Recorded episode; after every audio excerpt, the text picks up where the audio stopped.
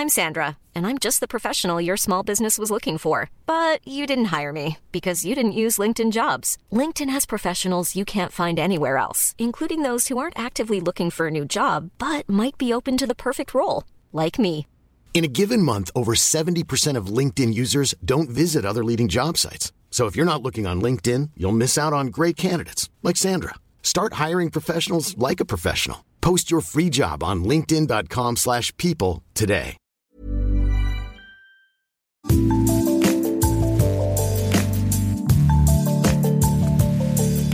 Bonjour, c'est Anne-Laetitia Béraud. Bienvenue dans Minute Papillon, le podcast Actu de 20 minutes. Aujourd'hui, une page se tourne. Après des mois de télétravail obligatoire pour des millions de salariés à cause de la pandémie de Covid-19.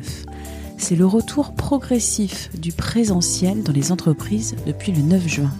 Un retour sur site pendant une journée, deux jours, trois jours, diversement apprécié, parfois appréhendé.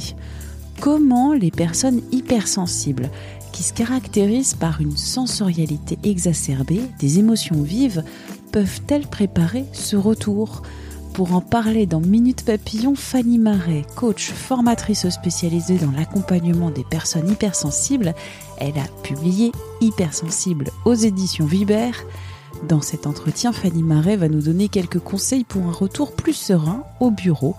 Première question, comment définir les personnes hypersensibles? J'ai coutume, pour donner cette euh, définition, de proposer trois idées principales. La première étant la charge sensorielle. On appelle ça parfois l'hyperesthésie quand euh, finalement un ou plusieurs des cinq sens sont très surstimulés chez la personne hypersensible. La deuxième partie s'intitule selon moi l'intensité émotionnelle, c'est-à-dire que c'est d'ailleurs souvent celle à laquelle on pense en premier. Les émotions peuvent euh, faire le grand 8, entre guillemets, comme on a l'habitude de dire, et euh, c'est souvent ce que l'on retient des personnes hypersensibles. Et puis, toutes ces surstimulations, si vous voulez, externes, euh, peuvent provoquer des surstimulations internes, d'où parfois des pensées en ébullition. Donc ce serait euh, ainsi que je synthétiserais euh, la définition de l'hypersensibilité et ou de la sensibilité élevée, comme on peut aussi euh, l'appeler. Le 9 juin signe la fin du télétravail obligatoire. Quel risque éventuel? À ne pas anticiper, préparer son retour pour les personnes hypersensibles alors pour toute personne, hein, je pense que anticiper une situation angoissante, ça permet de préparer un moment qui pourrait être éventuellement mal vécu. Alors je dirais qu'à fortiori, une personne hautement sensible peut voir ce niveau euh, d'angoisse décuplé et puis sa charge émotionnelle dont on parlait précédemment démultipliée si euh, cette personne ne fait pas ce travail-là de préparation en amont il peut donc être salvateur euh, de réfléchir en effet à ce retour au bureau plutôt que d'éviter d'y penser comme on peut avoir euh, le réflexe de, faire et finalement de se poser, de se poser pardon, la question suivante. Qu'est-ce que je crains le plus dans ce retour au bureau? Est-ce que c'est lié à la charge sensorielle dont on parlait euh, au tout début? C'est-à-dire que la plupart du temps, on relève que ce sont les bruits qui vont poser euh, problème aux personnes hypersensibles parce que ça va entraîner pour elles une difficulté à se concentrer. Alors, vous me direz, tout le monde euh, a des difficultés à se concentrer quand il y a du bruit, mais je, répondrai simplement que euh, la personne très sensible a une sensibilité plus élevée que la moyenne, ce qui fait que pour elle, ça devient vraiment géobloquant, en fait, hein, de travailler dans un, un endroit bruyant. Et on sait que les open space, pour cela, sont assez problématiques pour les personnes hypersensibles. Est-ce qu'elles craignent finalement? Toutes ces nouvelles surstimulations auxquelles elles vont avoir droit, entre guillemets, avec euh, les interactions qui vont reprendre hein, tout simplement euh, entre les personnes au cours de ce retour au bureau. Et dans ce cas-là, comment est-ce que je me prépare finalement à y faire face? Euh, On touche là au niveau de l'énergie, en fait, hein, la gestion de l'énergie des personnes hypersensibles qui est un sujet clé. Elles doivent pouvoir se prévoir des pauses, des personnes ressources aussi avec qui elles s'entendent bien. Ce qui fait que, euh, la première journée de retour euh, au bureau, euh, sur qui je vais m'appuyer finalement quand je sens que c'est en train d'être de nouveau un petit peu trop pour moi. Avec qui je vais déjeuner aussi ce premier jour? Comment est-ce que je vais déjeuner? Peut-être que je vais décider de déjeuner toute seule ou, ou tout seul et d'aller dehors. Donc vraiment, le niveau d'énergie va être un sujet clé, je pense, pour ce retour au travail. On peut aussi anticiper, alors ça dépend bien sûr des entreprises, mais il y en a qui vont proposer de maintenir des journées de télétravail. Et dans ce cas-là, ça peut être intéressant qu'elles réfléchissent en amont à de combien de jours elles vont vouloir disposer dans un premier temps pour pouvoir justement, euh, disons, euh, s'adapter progressivement à ce retour euh, au bureau. Et puis, il y a autre chose qui est de l'ordre de l'interaction avec les collègues, c'est-à-dire que quand je suis au bureau, comment est-ce que je vais réorganiser mon travail? Parce que depuis plus d'un an, on s'est habitué à travailler autrement et euh, ce qu'ont pu apprécier euh, des personnes euh, réservées ou introverties, c'est de pouvoir avancer sur leur dossier depuis chez elles plus facilement qu'au bureau. Donc peut-être que c'est le moment finalement de, de privilégier pardon, le bureau pour des réunions, des échanges avec les collègues et puis de euh, garder les dossiers importants et les moments où j'ai vraiment besoin de réfléchir pour euh, le télétravail. Ça éviterait en fait euh, le sentiment de frustration.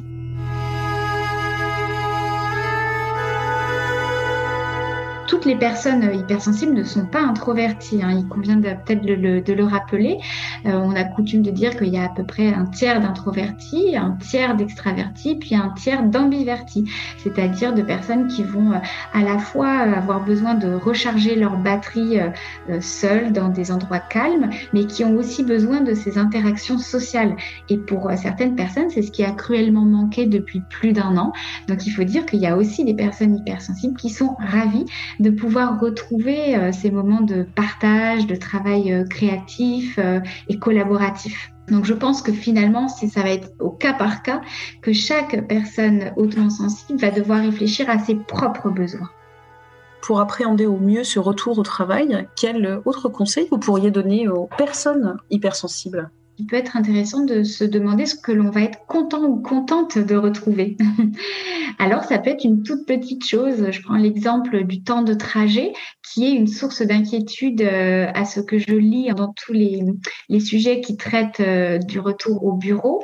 Le temps de trajet, je peux aussi en profiter, même si je n'ai pas forcément envie de reprendre le métro, pour me dire que je vais finalement avoir de nouveau 30 minutes disponibles le matin et le soir pour mon petit plaisir. Alors ça peut être de lire mon livre, euh, d'écouter ma chanson du moment ou le podcast de 20 minutes par exemple.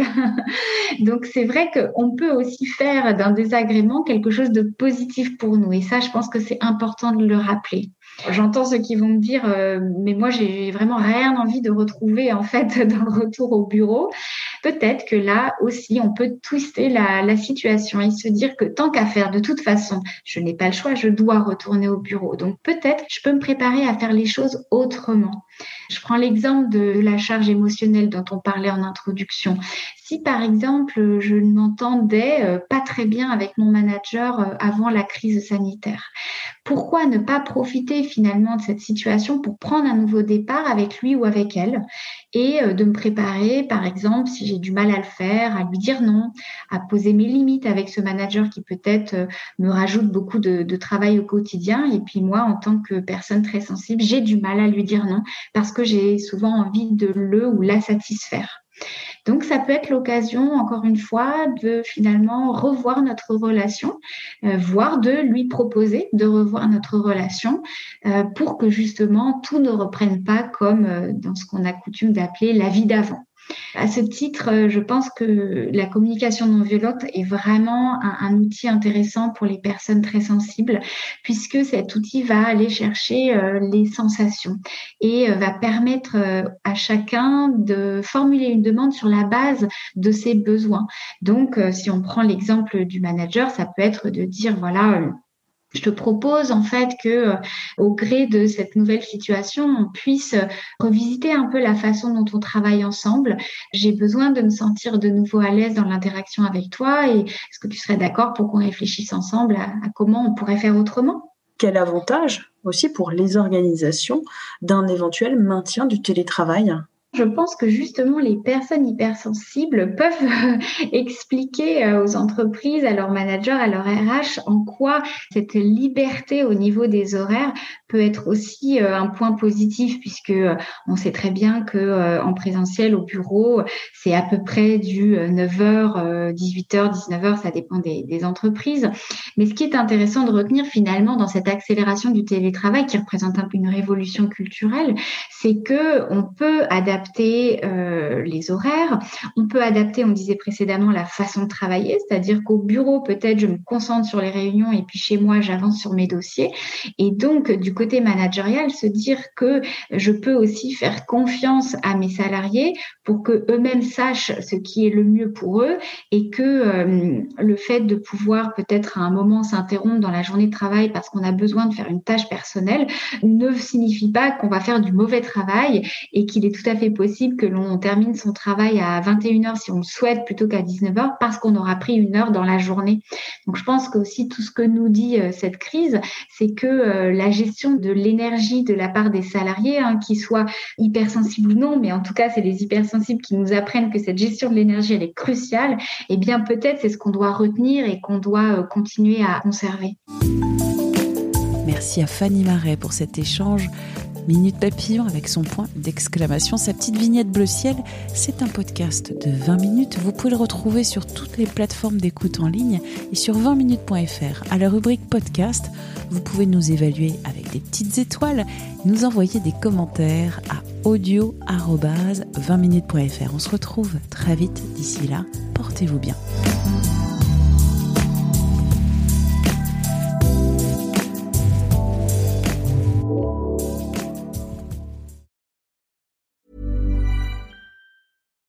When you make decisions for your company, you look for the no-brainers. And if you have a lot of mailing to do, stamps.com is the ultimate no-brainer. It streamlines your processes to make your business more efficient, which makes you less busy.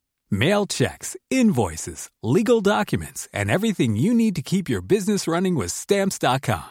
Seamlessly connect with every major marketplace and shopping cart Schedule package pickups and see your cheapest and fastest shipping options from different carriers with rates up to 89% off USPS and UPS rates. And with the stamps.com mobile app, you can take care of mailing and shipping wherever you are. Make the same no-brainer decision as over 1 million other businesses with stamps.com. Sign up with code program for a 4-week trial plus free postage and a free digital scale. No long-term commitments or contracts. That's stamps.com.